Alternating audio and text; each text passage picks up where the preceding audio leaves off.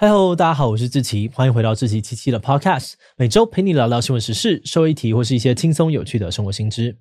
那今天这一集我们要来聊聊的主题是巴黎鼠患。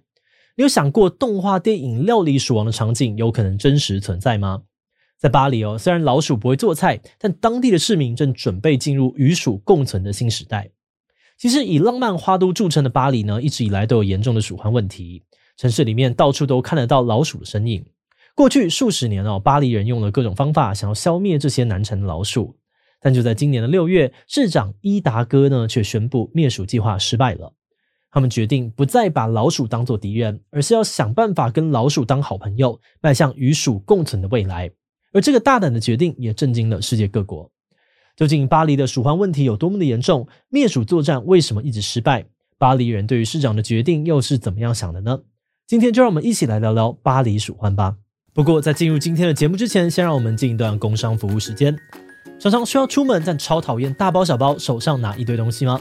今天要推荐的末日旅行外套 Arc 是一款由台湾顶尖穿搭品牌 PlayMe 以及设计团队 All Rover 联手打造的 All in One 超强外套。外套拥有九个口袋，可以轻松的放入手机、眼镜、雨伞、水壶，甚至放 iPad 也没有问题，让你两手空空就能够出门。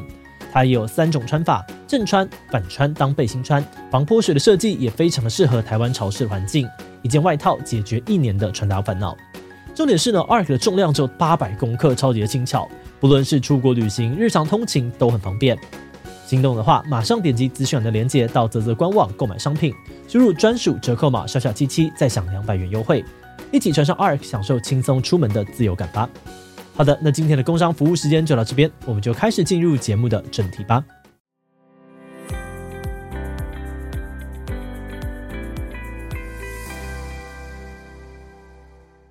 根据统计哦，巴黎大约有两百万人，但老鼠的数量却高达约六百万只，是人口数量的三倍之多。而且相比于其他城市的老鼠，大多都在下水道、菜市场或者是垃圾场出没。巴黎的老鼠更加猖狂，即使是游客很多的景点也常常会看到它们的身影。像是知名的杜乐丽花园、罗浮宫、埃菲尔铁塔，你都能够看到老鼠在草皮上面逛大街，或是翻找垃圾桶的食物。那由于老鼠会破坏市容、咬破垃圾袋，造成的恶臭啊、脏乱，每年巴黎市政府都会接获大量观光客的投诉。巴黎呢，也因此被列入全世界最糟糕的老鼠城市之一。再加上，因为巴黎的老鼠常年与人类共处，几乎已经不再害怕人类了。之前就巴黎的清洁队员反映，有老鼠会直接跳到同事的脖子跟手臂上面，非常的恐怖。甚至有些巴黎的家长因为担心小孩被老鼠给咬伤，会禁止小孩去公园玩耍。除此之外呢，很多人也担心老鼠的排泄物可能会带来传染病。像是由鼠尿引发的钩端螺旋体病，法国每年都会有数百人感染这个病，症状呢是严重的腹泻、呕吐、肝功能受损等等。如果没有治疗，还有可能会导致死亡。以上的这些问题都让巴黎人非常的头痛。不过说到底哦，外界形象这么浪漫、时髦的花都巴黎，为什么会有这么多的老鼠呢？说到巴黎跟老鼠的渊源呢，现在已经很难考究了。但可以确定的是，早在十四世纪就有大量的老鼠生活在巴黎。中世纪的黑死病肆虐欧洲，光是在巴黎呢，就一半的人口死于黑死病。那由于致命病毒主要靠着老鼠来传播，专家因此推测，当时在巴黎应该就有不少的老鼠跟人类紧密的生活在一起。那除了历史方面的因素，最近这几年呢，巴黎老鼠增加的原因其实还蛮特别的。首先，哦专家认为全球暖化是个重要的因素。原本老鼠呢只有在夏天比较活跃，但现在气温飙高，老鼠一整年都会跑出来活动跟繁殖。导致鼠患的问题越来越严重。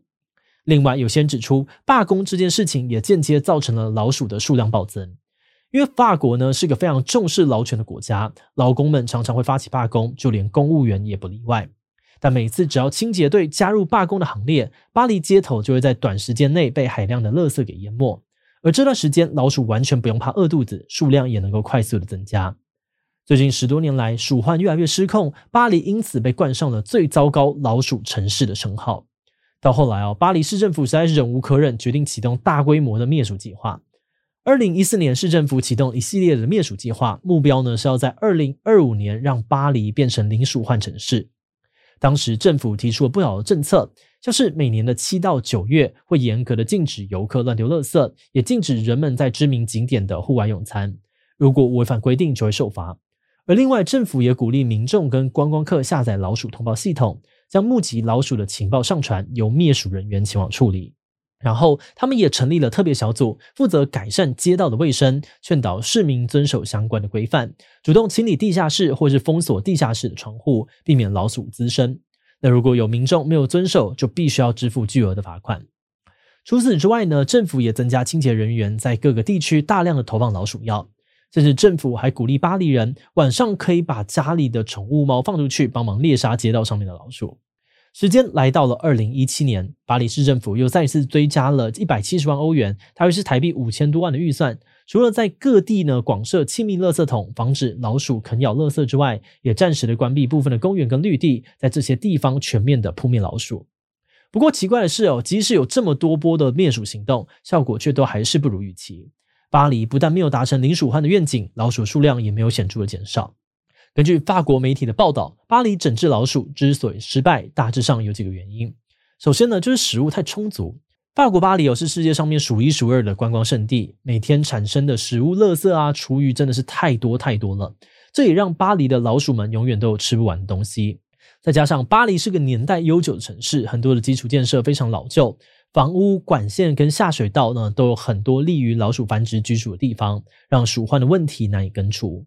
再来哦，难以灭鼠的原因，则是跟欧盟法规有关。过去使用老鼠药的方式呢，大多是将药饵放置在老鼠会经过的路线上面，让它们吃到，或是粘附在毛发上。老鼠呢，就会在梳理毛发的时候吃到药物中毒死亡。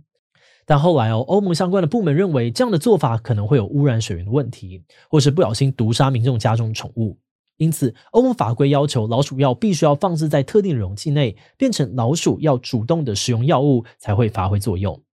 但是，就像前面提到的，巴黎到处都有厨余啊、垃圾，老鼠很容易就能够吃饱。会再主动去吃老鼠药的老鼠呢，数量非常的稀少，也让灭鼠行动的效果大打折扣。种种的原因呢，让灭鼠计划一次又一次失败。于是，今年的六月，巴黎政府决定改变策略，跟市民宣布，他们即将迈入与鼠共存的新时代。那当然啦，对于政府的决定呢，巴黎市民们的看法非常两极。有些市民非常支持这样的政策。前阵子呢，还有两万六千多人联署请愿，老鼠不是我们的敌人。他们认为与鼠共存呢，并不是要你真的跟老鼠住在一起，而是确保这些小动物不再受苦，也不会过度打扰人们的生活，是一个合理的愿景。但另外一方面呢，也有些人完全无法接受，像是巴黎第十七区的区长呢，就公开的反对市长的决定。有些地区甚至还违反了政府的规定，私下投放被禁用的老鼠药，继续的扑杀老鼠。而为了安抚民众的焦虑，巴黎市政府强调，他们不是要放任老鼠占领巴黎，而是要把老鼠控制在可以忍受的程度就好。同时，他们也正在积极的宣导老鼠对于城市的好处。举例来说，老鼠每天都会消耗大量的食物，帮助人类处理厨余问题。另外，他们在下水道跑来跑去的时候，粗硬的毛发呢，也能够清理管壁上面的油污。而至于大家对于传染病的担忧，政府则表示哦，过去造成鼠疫问题的品种跟现在巴黎的老鼠其实是不同的，容易与老鼠接触的一线清洁人员也都有接种疫苗，大家不用太担心。而且巴黎老鼠的领域性很强哦，不会让其他的鼠种进入，所以只要能够控制这类老鼠的数量，就能够减少卫生上面的疑虑。这些做法呢，都是希望可以降低民众反弹。但话说回来哦。这样计划也才刚开始，之后的巴黎到底会变成什么模样，可能还要再观察一段时间才会知道了。节目的最后，也想来聊聊我们制作自己的想法。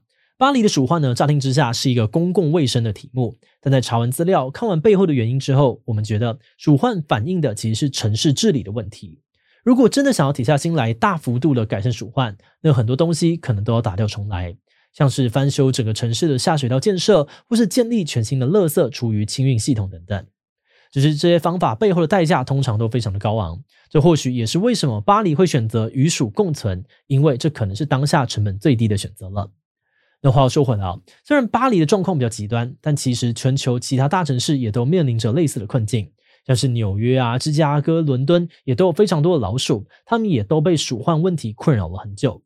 而就像前面提到的，随着全球暖化的加剧，老鼠活动繁殖的时间都被延长，各个城市的老鼠数量可能都还会再飙升，甚至连台湾哦都可能会面临严峻的鼠患考验。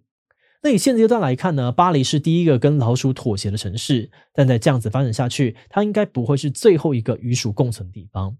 未来可能就不再是老鼠住在人类的城市，而是人类住在老鼠的城市了。好的，那我们今天关于巴黎鼠患的介绍就先到这边。如果你喜欢我们的内容，欢迎按下追踪跟订阅。如果是对于这集巴黎鼠患的内容，对我们的 Podcast 节目或是我个人有任何的疑问跟回馈，也都非常的欢迎你在播 Podcast 上留下五星留言哦。那今天的节目就到这边告一段落，我们就下集再见喽，拜拜。